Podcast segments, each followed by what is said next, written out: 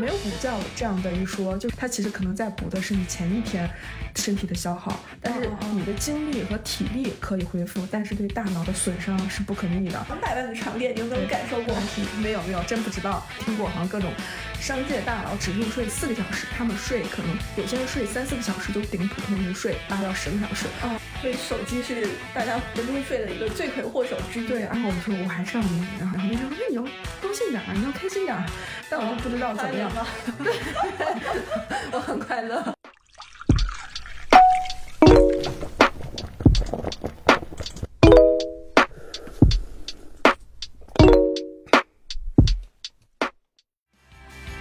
认真生活，理性消费，这里是商业腊八粥。这里是商业腊八粥，我是毕姐，我是娇妹，这是商业腊八粥的第七期了。然后我们这一期呢要做什么呢？就是我们前几天刚刚过了一个节，对，可大家都不知道过了什么节，叫世界睡眠日。对，然后我们为了表示对这个节日的尊重，我们特别做了一期关于失眠的内容。因为我们周边很多朋友其实也有很多受失眠的困扰，是吧，小美？对的，我觉得好像谈论大家的睡眠、失眠问题变成了一个社交密码或社交货币，每个人好像或多或少都有一点跟失眠或睡眠相关的困扰，所以说我们这个主题就专门来给大家啊，我们一起讨论一下，嗯，关于。呃，睡眠呀，熬夜啊，包括在这两个框架下催生的一些啊，我们为此付出的努力、花过的钱、产生的消费等等，对对对，嗯，而且专门有一个词，就是刚刚碧姐说的睡眠经济，对，是。就是因为这是个很庞大的人群，对中国就三亿人，中国就有三亿人吗？对，有这样的睡眠障碍问题啊。现在就是十九到二十五岁的年轻人中有百分之四十左右的人，就是都会熬到零十二点以后睡，所以这个数据还是挺恐怖的。就是跟十年前比的话，大家越来越来越晚睡了，失眠的人也越来越多了。对我，我觉得举一个现象例子，好像大家现在提到啊，你的生物钟。这样子啊，在几年前好像还是一个很火，就是哎，我的生物钟没有调过来。但是近两年好像越来越少提到生物钟这个问题，反而你睡得很早，然后大家会觉得哎，好奇怪，你这个人怎么没有熬夜？你是没有。娱乐活动吗？就是不看电视剧吗？不玩游戏吗？等等，所以就反而变成早早睡新人，其实反而成了，特别是在一线城市，反而成了奇葩啊！对对，是是，对。然后就是，所以现在能看到说最晚睡的，你知道是哪个城市吗？哪个省份？广州？对对，广东真的是吗？十十一点五十五平均睡觉时间，嗯嗯，可能那边。估计也是，大家节奏比较快，都是因为深圳那边不都是什么那个，就是打就是打工人内卷天堂嘛，所以就可能大家也是特别的内卷。应该是深圳拉高了广东的水平，有这样吗？有可能是，对。然后睡眠最早的省份，你猜是哪儿？藏区？不不不，哦，这是呃睡时间比较长的，嗯，而且。就是睡得比较早的是山东，可能山东有这个习俗，早睡早起吧，可能。嗯嗯。其实说到这个，就是我也很很困惑，这个就是就是说到这个失眠啊、熬夜啊这些，就是有时候我们把它混为一谈啊，就是有时候我会说啊，我今天又失眠了，其实有时候就是说的是熬夜，就是这两个是怎么区分的呀？就是当我们在聊这个话题的时候，我们要把这两个定义是不是要就是对对对，其实我觉得这个还是需要跟。大家解释一下，就是我们可能日常语境中的失眠啊，大部分替代词就是我昨天熬夜了。比如说我们昨天没有睡好，或者睡得很晚，我们都会把它统称为啊，我昨天失眠了。但其实，在医学上，失眠的判定是有一个时间限制的。你可能长期，呃，第一，它有一个时间限制，你入睡困难，你可能要半个小时之后才能入睡。嗯，这个是判定你是否失眠的一个特点。第二的话，你的睡眠时间是不足的，不可能睡到了八小时，你的睡眠一般都是小于六小时的。呃，第二，睡眠质量很差，然后整夜觉醒的次数要大于两次，而且每次醒来之后啊，再次陷入到可能入睡也比较困难，而且以及很容易早醒。嗯，可能你四点五点之后就再也睡不着觉了。嗯嗯，然后第四个的话是比较主观的因素，就是你感觉你白天整个的人的状态、社交能力、记忆力短呃减退然后，包括你的情绪极其容易易怒易躁，都是由于你前一天睡眠没有睡好，或睡眠时间很短。但它只能代表你昨天一次性失眠。如果再要判断医学上，呃。影响到日间状态，或者是我们如果有失眠困扰超过四周的话，一定要及时去就医，因为这个时候它可能不能靠我们自己啊，包括仅仅靠个人的力量，你很难再去改善了。他可能有更深层次的一些啊心理上的一些问题，包括现在有越来越多的研究证明，嗯，失眠最早出现它就是抑郁。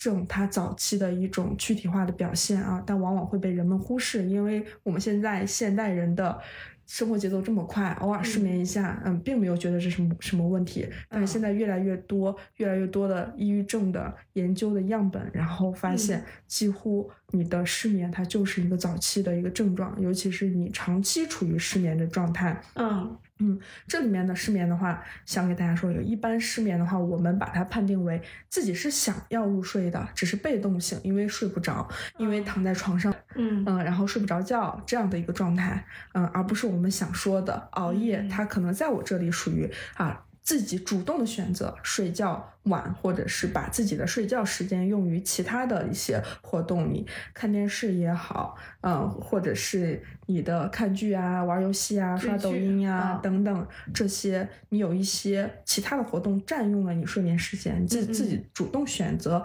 让歌于啊你的睡眠时间，我觉得这个可以叫做熬夜。但是熬夜它和失眠一样，一样是有睡得晚、睡得少。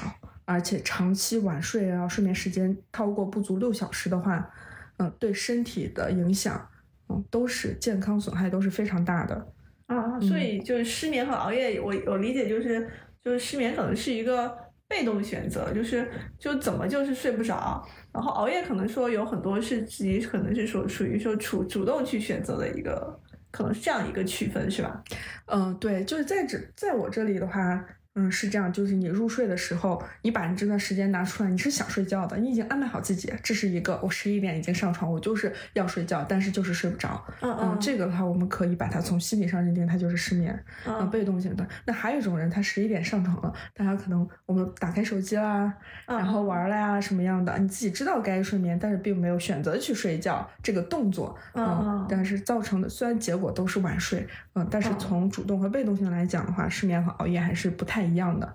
然后再就是第二点，我判定的话，你第二天早上起来的状态不一样，我也觉得也可以判定你到底是熬夜了还是失眠了。但有很多人早上起来，啊，我昨天又失眠了，但可能你想想你昨天干了什么，可能只是玩游戏啊或者怎么样的，这个时候你会有一种负罪感啊，我昨天。昨天玩了游戏也没有负罪感，对，但也有可能这样的人，但是是有一些焦虑，因为你害怕自己比方心脏疼啊，啊，觉得是不是昨天熬夜了，怕猝死，对，害怕自己猝死，然后昨天熬夜了，我脸上会不会长斑啊？这两天不是有一个新闻，二十六岁女孩，二十五岁，二十五岁，对，长期熬夜的女生脸上长老人斑，嗯，这样的，然后你也会担心自己会衰老，皮肤衰老，然后等等。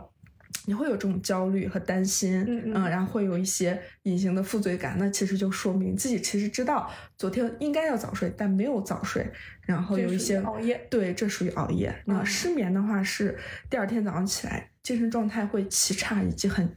焦虑，嗯，暴躁，对，易燃易爆炸，对对对，昨天没睡好，对，是昨天没睡好，他该睡睡眠时间了，就是你投入了八小时，结果只得到了五小时睡眠，这种感觉，嗯，然后身体也是，大脑依旧没有休息好，恢复好，嗯，对你的白天都会有很很大的影响。熬夜的话，早上起来你那些负罪感，其实也就是一上午情绪性的、短暂性就过去了，你可能喝个奶茶，中午吃个饭，跟同事啊、同学，然后打打闹闹就过去。去了，下午就没有这种。但是失眠的人，尤其是可能已经有两三周失眠的人，这种状态的话，你能明显感觉这个人的情绪是非常荡的，嗯，影响到他下午的工作、白天日常的一个交流活动的，嗯，这种其实就是已经出现一些，嗯，偏病理性的这种症状，就是神经衰弱，是吧？对对是是的是的，啊，而且，嗯，大家会可能会有啊，那我今天。少睡点，明天多睡可以。对啊，我就补回来嘛。我就是我今天我可能说我熬夜失眠或者是怎么样，我就追一部剧。我第二天我可能就反正是十一长假，我再补回来，我就睡一天。也有很多人是这样的，那这样能补回来吗？很多人都这么想的，其实是不可以的。不可以。嗯，对，因为你补不回来是吧？对，补没有补觉这样的一说，就是它只是你，比方你昨天睡得少了，你身体白天因为昨天少睡，然后你的能量被过度消耗后，你今天又维持一段时间，你的能量已经超负荷了。你晚上睡的话，类似于昏迷那个状态，其实并不是说啊我多睡觉能补回来，它其实可能在补的是你前一天。身体的消耗，但是你的精力和体力可以恢复，但是对大脑的损伤是不可逆的。嗯嗯，所以说大家能不熬夜还是不要熬夜。但是道理谁都懂，但是能做到真的很难。嗯，哎，但还有一种啊，就是那种像很多失眠的人就羡慕另外一拨人，叫沾床就睡。嗯，就比如说我，我就是那种。就是挨着床，可能十分钟肯定就能睡着。嗯嗯，这种这种的话，这种是不是说明我就是睡眠睡眠质量特别好？啊，这种的话，我觉得怎么样判断你的睡眠质量好不好的话，有两个有两个特点吧。第一就是你有没有多梦易醒？啊，没有没有。然后再就是你第二天早上起来，你就是感觉自己修恢复好了，第二天早上精力旺盛，然后早上起来醒来的时候身体也任何不适。我我我这里可以告诉一个我个人判断我前一天晚上有没有睡好的一个小 tips，就是我早上起来我的身体会告诉我到底休休息好没有。你像前一阵大家都阳过了，然后那晚上焦虑睡不着，早上起来你哪怕睡得很早，早上起来以后你一我会感觉到心脏疼。那我就感觉我可能睡觉也是没有睡好，没有得到真正的深度睡眠时间。我昨天的睡眠质量是不高的，嗯，或者是早上起来以后，啊，肚子也不舒服，然后或者哪里关节痛，那就是其实就是睡眠的质量质量不高，嗯，不高。我是这样去判断的，就是你身体其实也会告诉你昨天到底有没有休息好，啊，你的精力、精神力等等啊。所以其实这还就是也有分什么浅睡眠、深睡眠什么的，是吧？对对对，睡眠它其实现在有一个科学的一个周期。首先的话就是我们的一个眼动周期，就是要入睡了。就首先眼会动特别快，对对对对，是是是，这个时候这个时候可能会有一个呃半小时。嗯，对对，半小时时间，然后进入到浅睡期。浅睡期的话，每个人他不一样，浅睡期可能是呃一到两个小时，有些人他就会进入到深睡期。深睡深睡期的话，通常维持三十分钟到一个小时，那这个时候是最高效率的。在这深睡期里面啊，我们的心脏得到很好的修复，我们大脑里面清除到那些垃圾，嗯，或者我们的海马体它有一个存储记忆的那个部位的话，可以去清除代谢掉那些不。好的代谢沉积，然后把我们需要去记录的，然后你的记忆，然后好的一些能量呀，都输送进来啊。所以说，现在有很多研究也在研究睡眠和阿尔茨海默症，也就是老年痴呆的一些关系。嗯，哦，对，说老年痴呆的前兆就是失眠。嗯，对，是有，也是有越来越多这样的一个研究方向。嗯，然后进入到深睡期，一般这个能长时间 维持深睡、深度睡眠的，那都是睡眠大佬。我们应该都听过，好像各种商界大佬只入睡四个小时，他们睡可能有些人睡三四个小时就顶普通人睡八到十个小时啊，那就有研究证明他们就睡眠时间大部分都是在深度睡眠。嗯，所以说我们只要能进入到深度睡眠时期，那你的睡眠质量。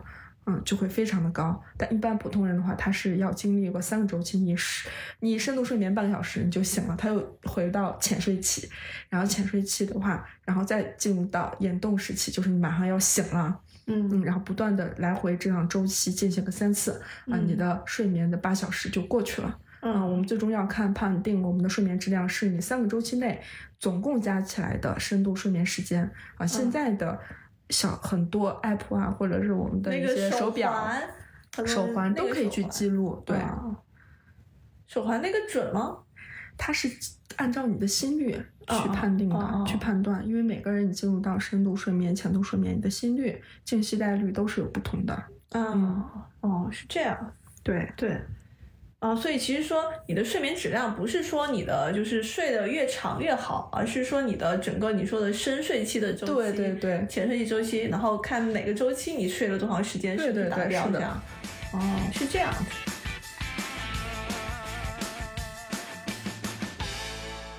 毕姐没有什么睡眠的问题吗？失眠的困扰和障碍，我我我其实没有太多睡眠的困扰，但是我有个朋友，就是玩的特别好的朋友，他就一直有这个失眠的困扰，包括去医院看病这种。嗯嗯。后来他当了宝妈，然后他带两个孩子，他这种就是因为要经常醒嘛，嗯，所以他这个失眠症状就特别的就越来越加重了，然后就有点神经衰弱。然后他说，如果让我用什么东西，任何东西换的话，我都想换一个好的睡眠。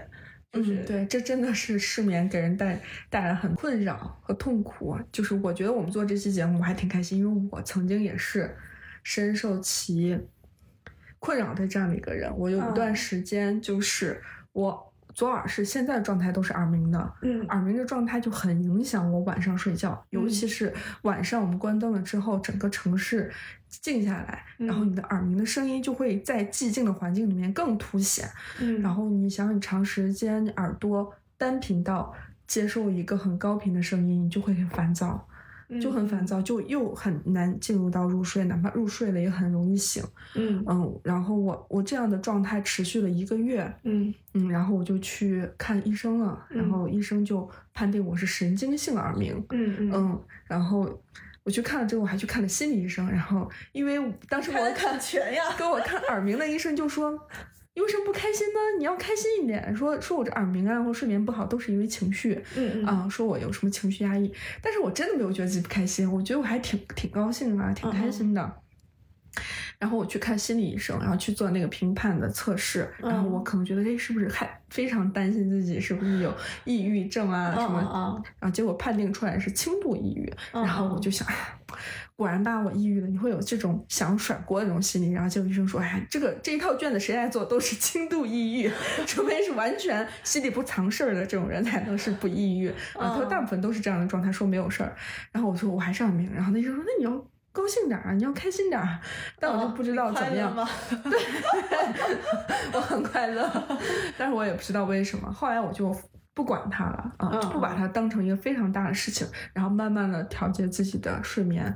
嗯，现在就会尽量减少它对我就是睡眠呀或日常生活的一个影响。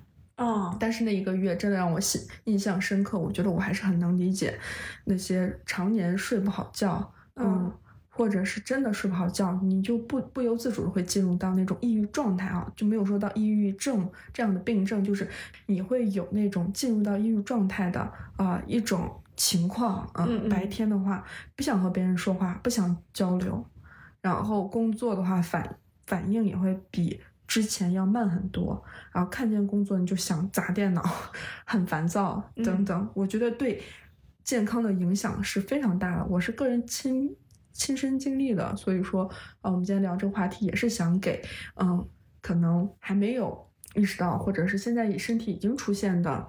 一些症状呢，可以及时去看或调节。首先，你如果身体出现了呃小小的不适的症状，嗯，就要调节睡眠。你尝试着早睡几天，再去看看身体能不能自动恢复。嗯嗯嗯，是，对，就是你你刚才说的这个点，其实也是很多年轻人，就是特别是二十六到四十五岁年轻人，就是睡不好的一个原因，就是压力山大，就是这个是对，真的是最主要的一个原因。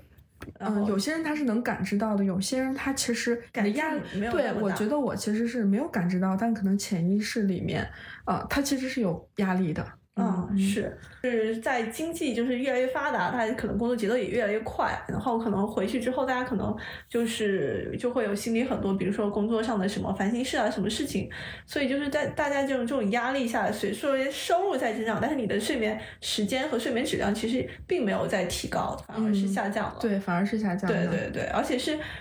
特别是管理层的人，又比基层的人，他的这个睡眠质量又会更差一点。就是有数据是这么表示的。对，是是的，因为他他们可能承受的压力会更大。我觉得现在很多网上为什么很流行失眠熬夜，然后我我觉得还有一个因素就是现在咖啡越来越普及了。嗯，但其实有研究是说，嗯。但可能跟韩国人不一样，他们非常爱喝咖啡。日本的咖啡市场也很久，但是中国人中国人普及咖啡这样的饮料摄入，嗯，也才短短可能不到十年的时间。有很多人的体质，有些是对咖啡因不耐受的，和对咖咖啡因极其敏感。嗯，那这个时候其实他只是。白天喝了一杯，但是你长期喝咖啡因的话，你的睡眠质量和入睡都会成为一个问题。嗯，何况还喝到奶茶，茶叶里面也是有咖啡因的。嗯，咖啡因是会影响你的这个褪黑素的生成，是吗？对，啊、对，它会影响你的褪黑素。对，我不知道，就是娇妹，你平均的睡眠时间是多长？我可能就七个小时到八个小时之间吧。啊、嗯，那还那还算达标了。就是现是现在不是有个就是一九年有个国标嘛，健康中国行动那个就是给每个人说睡眠时间有个新国标，嗯，我们属于十八到六十四四岁的成年人是七到九个小时哦，啊、哎是，所以我们还是达标了。但我觉得大部分人其实没有睡到，就睡眠时间有个新国标，嗯，我们属于十八到六十四四岁的成年人是七到九个小时。哦，啊、哎是，所以我们还是达标了七个小时，大部分可能是七个小时以下，很多特别是互联网打工人。对我说的这个是上床时间，它其实真正的睡眠时间的话也是时间不定的。但我相信大家应该都这样，完全能做到。我一上床就是之后就完全不看手机的。我觉得这种人现在应该还是比较少的。对，说我也是有时候看看看抖音啊，看看新闻，可能一刷就刷一到两个小时，嗯，然后就而且这种就是会不会越来越刺激我，越来越兴奋，特别是像。比如说抖音或它这种就是兴趣软推荐软件，马上越来越沉迷，然后你的这个细胞就没法没法就是沉静下来，而是越来越兴奋。对，当然了，它就是会不断的刺激你的大脑，你的大脑皮层它就是越来越非常活跃，活动很活跃啊，不能平静下来。嗯，这个时候的话，你就很难进入到入睡。嗯，所以手机是大家就是入睡的一个罪魁祸首之一啊。对，而且不仅不仅是你刷视频，你你的屏幕光它也会影响。嗯，就刚刚提到了褪黑素，你的嗯屏幕光，褪黑素在完全黑的情况下，嗯，它为什么叫褪黑素？它是在黑暗情况下啊、分泌或生成的效率是比较高的。如果有光，尤其屏幕光的话，它其实也会影响我们自身，嗯，褪黑素的分泌。嗯这个时候啊，你就会睡不着或睡不好。嗯。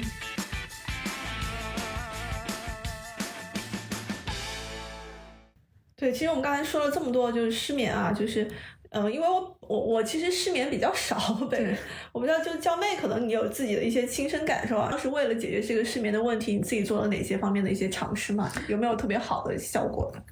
我真的，我我真的做了非常多。我觉得首先可能大家应该都知道，就是听音乐，听啊白噪音，嗯，这个一定是下雨听的声音，对，然后听海的声音，然后嗯钢琴曲、嗯等等，就睡前听。但对我来讲，真的我好像有时候越听越兴奋，会越听越烦躁，睡不着，会觉得它很吵。啊嗯，因为我有耳鸣嘛，嗯就听见那会更烦躁。嗯，嗯，然后这个白噪音对我来说是不管用的。不管用，嗯，然后我也尝试过睡前冥想。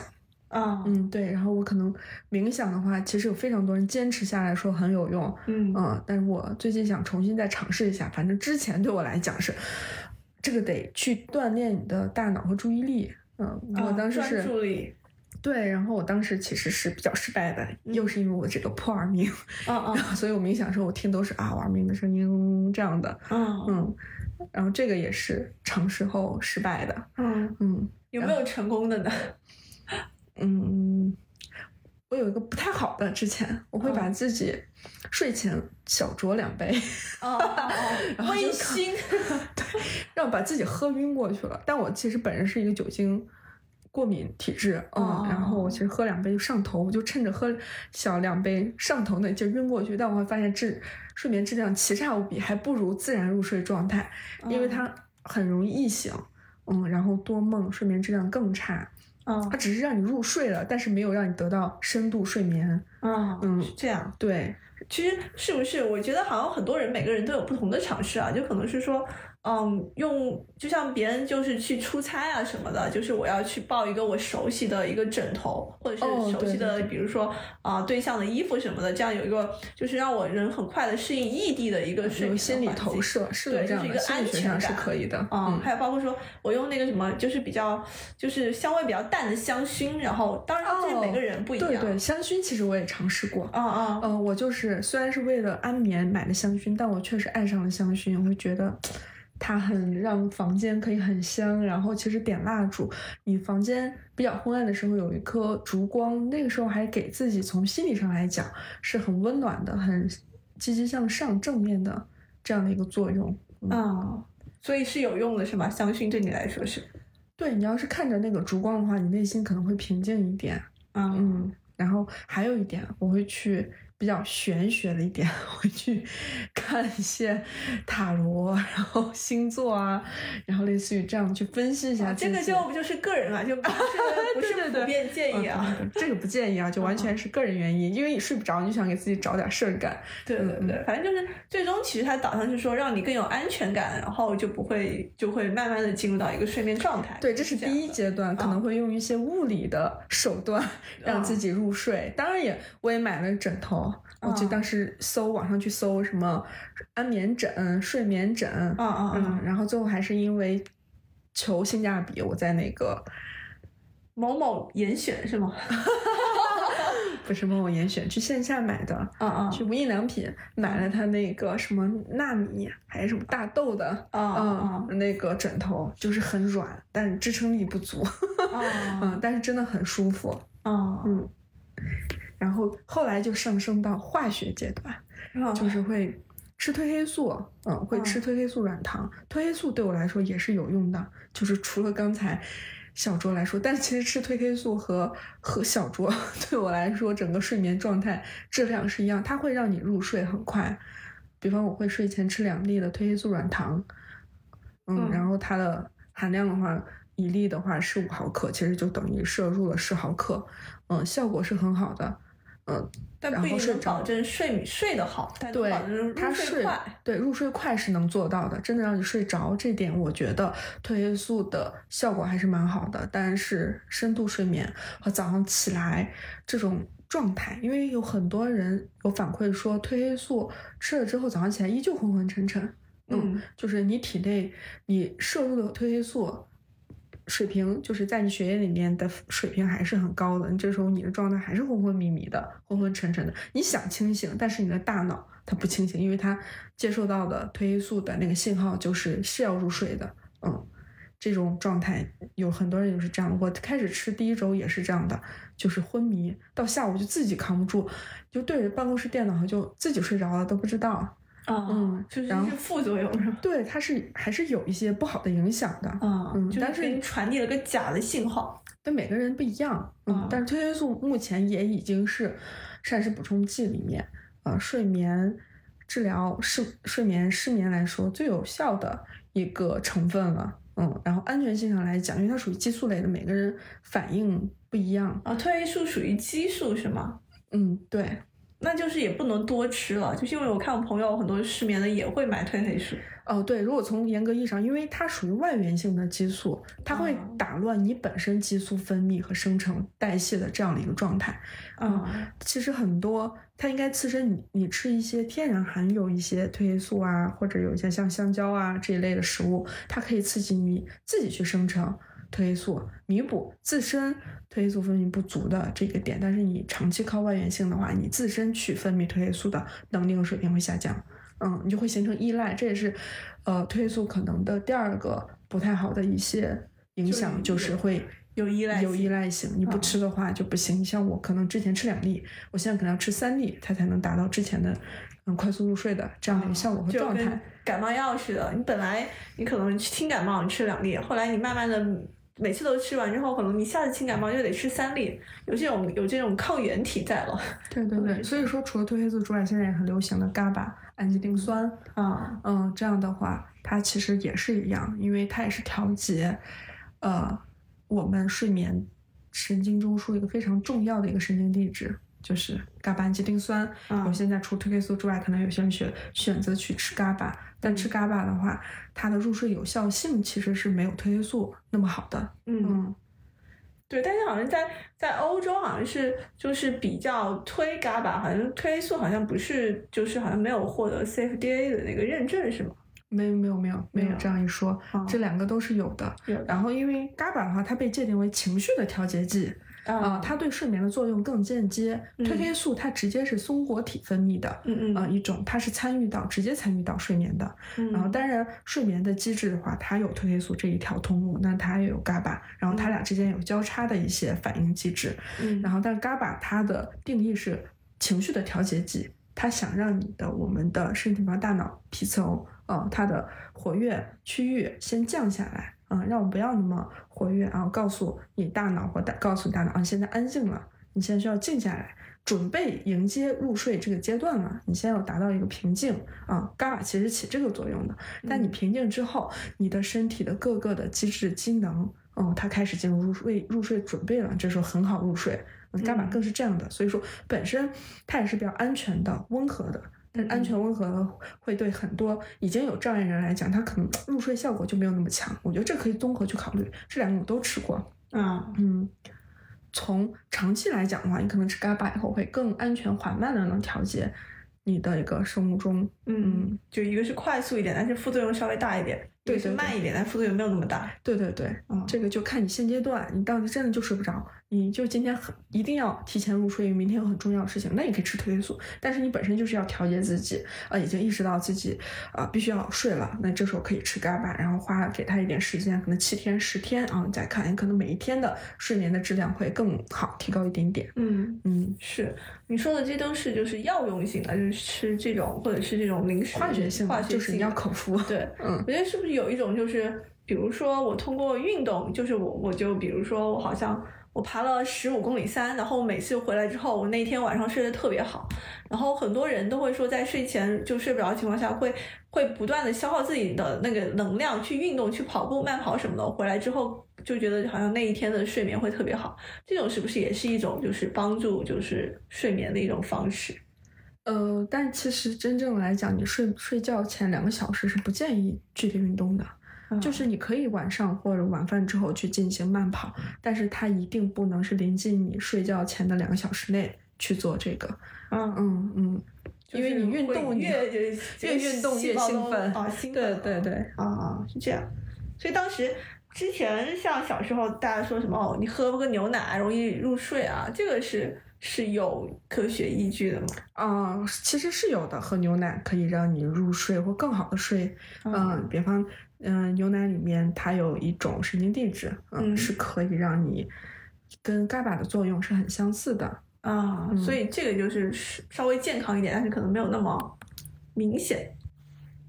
对，牛奶中的话，它里面含有呃钙和 L 色氨酸，尤其是 L 色氨酸，嗯，它就是可以有一些助眠的作用，它可以使我们其实一。依旧是抑制我们大脑皮层的活跃度，嗯，然后变成一个比较平静的这样的状态，嗯，然后达到我们入睡的这样的一个效果。而其钙的话，因为牛奶中有钙，现在有很多比较新的研究，就是在研究，呃，钙缺失，嗯，这样的一个躯体化的一个表现。对，尤其是对中老年人群体来说，如果家里的老人出现了失眠的状态，那可能除了是一些因为年纪。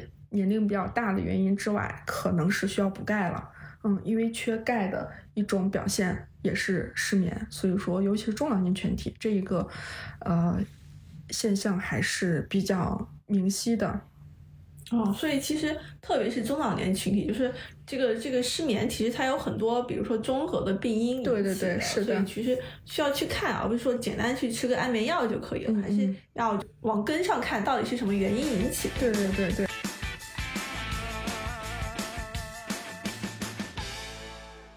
那其实刚才我们说了这么多睡眠啊，大家有这么多需求，就是啊，公司啊，针对这个失眠也做了很多这种商业的产品出来，就是大家说的刚才说的失眠经济啊，比如说最近炒的很火的那个床垫，嗯，对，是你想说，啊，对对对，两百万的床垫，你有没有感受过？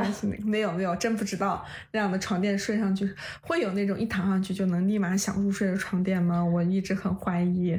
呃，他这个倒没有宣传说立马能睡，但是他他就是说他会统计你，嗯。啊，比如说那个两百万的是某个瑞典的特别就百年品牌吧，然后他用的一些很很软的一些材质吧，然后他会统计你的一些自己的睡眠数据，包括戴斯那个是独家定制它的，就是它根据它的腰椎，就是那个不同的那个高度，然后去给它定制的这个，所以可能是有助于他睡眠的吧，嗯，然后还能发发到就是他们这个家庭成员的手机上，所以可能才会引起之后的一波纠纷吧。哦，是，就是床垫这个确实有有些人会觉得啊，这有影响，嗯，或者是买不起床垫的人会选择买一个好点的枕头。对，刚才不是说到大 S 的床垫嘛，嗯，就是去年不知道你看冬奥会了没？就是那个被很多那个呃奥运冠军啊，包括谷爱凌他们去拍的那个就是奥运就是奥运村里的那个床垫，嗯嗯，其实那个其实我查了一下价格，因为的确还是蛮蛮吸引人的。你说。零重感，然后你又可以各种就沙发呀，或者是什么，还可以有按摩，然后还有根据你的那个各种数据去调节，包括你打鼾的时候，它会根据你打鼾那个去高度调节，让你有幅度的对对对对，呼吸更加顺畅。它这个公司叫什么？这家公司叫奇胜科技，是一家上市公司。然后它属于就是家具里面的智能家具的行业的分类。嗯，还不是家具是吧？对对对，就是所以一加到智能，我跟你说这个价格就不得了。你比如说你买一个床垫，你平时可能也就啊八百一千块钱。嗯嗯，它这个就是奥运村同款，啊两万一千三。啊，两万多一个床垫，对对对，是。当然，对于很多人来说，就是说你在家的很长时间，一半时间可能就是在眠啊这床上嘛，所以它可能大家它也是个大件，除了家电之外，床也是个大件，所以对于大家来说，可能就是也愿意花这个钱。嗯啊，是。所以其实我觉得在这个品类上，其实大家有很多这种越来越高端的产品出来啊。对，就是睡眠经济下衍生的一些高奢品，这算是吗？对对对，是。你买的那个枕头啊，就是，嗯，我看到的不是那种你说的纳米枕头，看到很多就是因为我帮我老妈她买了一个那个就是泰国的那个乳胶枕，我就想说，呃，可能泰国乳胶枕也是风靡一阵。对，好像就是一一四一五年那那几年就特别风靡，包括你能看到你很多朋友圈的微商代购，就是说代购泰国乳胶枕原价多少，线下多少，多这种啊，那时候其实还蛮贵的，就是可能得七八百块钱一个什么之类的，但现在就就很便宜了，因为现在就是包括像某某严选，它其实就是。把这种就是代工厂，嗯，就是找到了一个泰国的代工厂，然后去做，然后再把它运过来，就等于是整个规模下来，它其实也就才三百多块钱。就整个就是把这个价格打下来了，就没有之前那几千块钱，可能有很多这种代购啊、代理的一些成本在这，就比较，而且吹的比较那什么嘛。嗯。但是当然，乳胶枕就是你说它的支撑性比你的那个纳米枕头要好一点。对。啊，就百分之九十三以上的乳胶枕，嗯，所以可能对颈椎好一点。所以这个我觉得说，可能相对来说，对于就有颈椎问题导致的一些失眠，我觉得可能还是还是有改善作用的，对，有一些效果的吧。啊。疫情的时候，我不知道最近我比较迷上那个冥想，嗯嗯啊，就是冥想啊，对。然后冥想的话，就是之前大家会觉得冥想会比较跟什么佛教或跟什么什么这种宗教有关系，后来你发现它是一个就是放松放松心灵的一种方式，嗯，像乔布斯，然后包括谷爱凌。包括就很多这种企业家都说自己会冥想，是工作完之后回到家里，嗯，就是一种放松心灵。然后它慢慢的就变成了一种助眠的一种手段。特别是疫情的时候，大家特别焦虑嘛，嗯，就是当经济越发达，心理越焦虑的时候，这种心理的这种产品其实反而就是会得到更多的这种价值吧。这两三年有很多这种 app，就是关于冥想、关于助眠的 app 就获得了融资。美国的就像 Calm，就是现在已经二十亿美元估值了。中国的像 Flow 啊这些，疫情期间也获得了融资。还有 Now 啊冥想啊，我看还有什么光最近不是在抖音上有出现，大家都去敲那个木鱼，嗯，敲木鱼是对的那个点点点点点的这样的一个 app 也是有的。嗯，也是出现了，就是点一下，然后就是就是有那个声音是吗？对，木鱼的声音，就是你一直点，嗯，电子敲木鱼，哦，电子木鱼是吗？对对对，很火那个，是的，是的，可能大家就是借助于一些让你心灵平静的手段吧，嗯嗯，然后然后去改善，而且它它这个付费还挺高的，就是都是用比如说我的 VIP 会员可能都是一个月多少钱这样子。对对对，啊、就是可能大家心理压力越大，然后越需要借助一些你说的外力去那个去调。这不是跟我之前说去算塔罗是一样的？不一样，不一样。嗯这个这个可能也是一种寻求一种那什么心理上的慰藉。对对对，而且我知道像那个 Flow 啊，就是 Flow 好像就是二零年疫情的时候创立的，嗯好像说最近要搞一个什么，就跟那个呃一个脑脑科技的一个品牌叫 Brain Core，然后去去做一些联合的开发。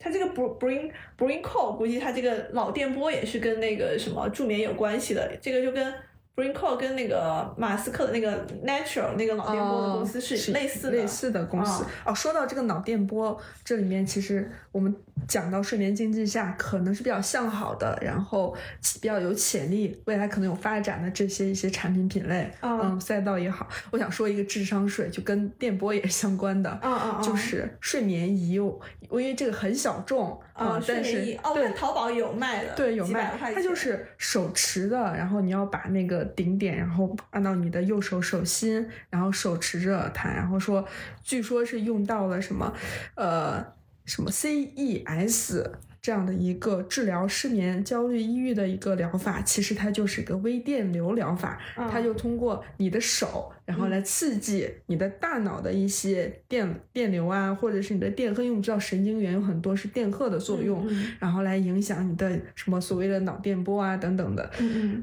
这个听着就很迷，但是它确实你已经陷入到失眠障碍的时候，你就觉得啊，你需要有它，嗯，但是有很多说有也有一些很奇怪的一些研究，就是睡不着的时候，你手里握一个东西，嗯嗯，因为这是模拟婴儿在子宫内的状态，会让你有一些安全感，从而更好的入睡。作型的，并不是脑电波，是对，是，但是它会有一些这样的啊，觉得这种就是真的是纯纯的智商税。我也不知道有没有人，没有医疗器械的认证的吗？呃，有些是有的，但是现在市面上，尤其是从网上购买的，大部分是是没没有的。对，哦而且这个医疗器械的话，你像在美国属于三类的医疗器械，它哦这个叫什么电流刺刺激法，而且这个一定要有处方，有医生医师执证的，这样医生才能给你开具。可能也不是你手持性的这个睡眠仪，就这个，呃。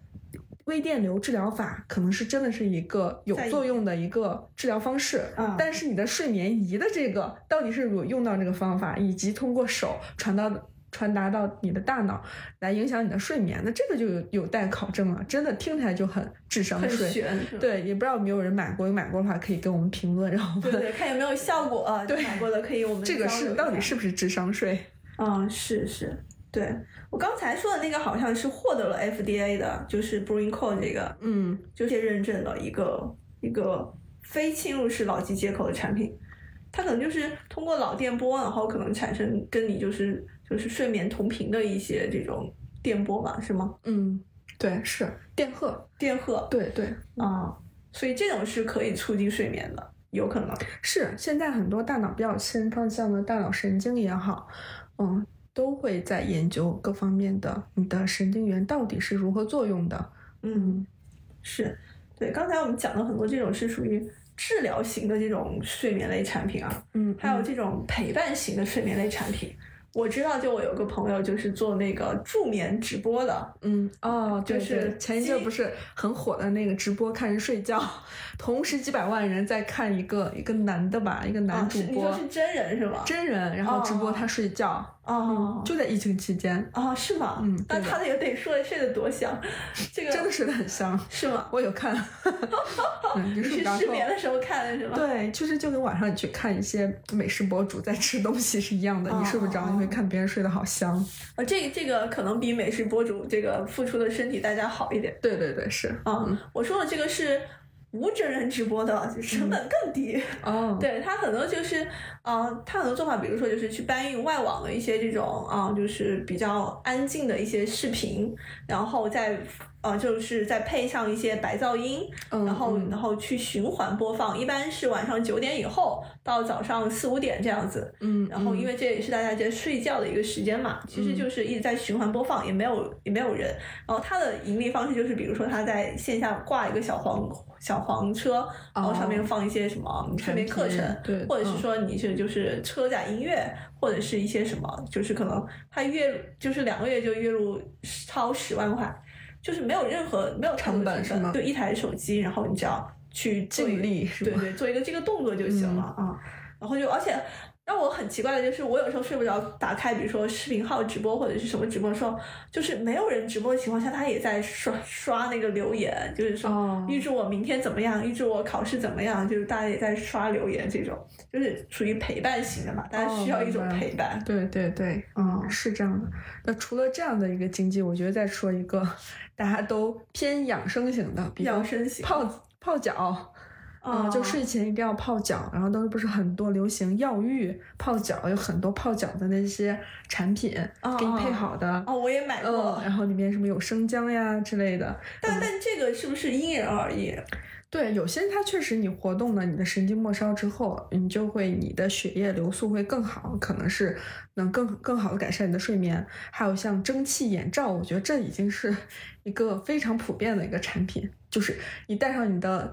眼罩你就不得不闭上眼睛，你闭上眼睛就可以睡睡着觉等等。啊、这个这个其实它就是属于你说遮光型的，对，遮光型的。对对对，那你其实就是关关上灯就好，然后把那个什么耳塞耳塞嗯戴上，眼罩戴上。哦，我朋友就是这样的，对要睡眠的时候耳塞戴上，关灯，眼罩戴上，然后进入一种睡眠状态。对，就睡眠仪式感。对对对对对要做一件事情之前是要有，有些可能比较敏感的人，嗯，他就是要在一个比较安静、比较黑暗的环境中去睡觉。但睡觉其实确实是大家不要要在有光的情况下去睡觉，因为这样的会扰乱你的生物，比方你的褪黑素的分泌就会受到光源的影响然。后有时候就经常看着看着就忘记关灯了，然后对对对，就睡你这个时候最简单、最成、最降低成本就是换一个遮光的窗帘。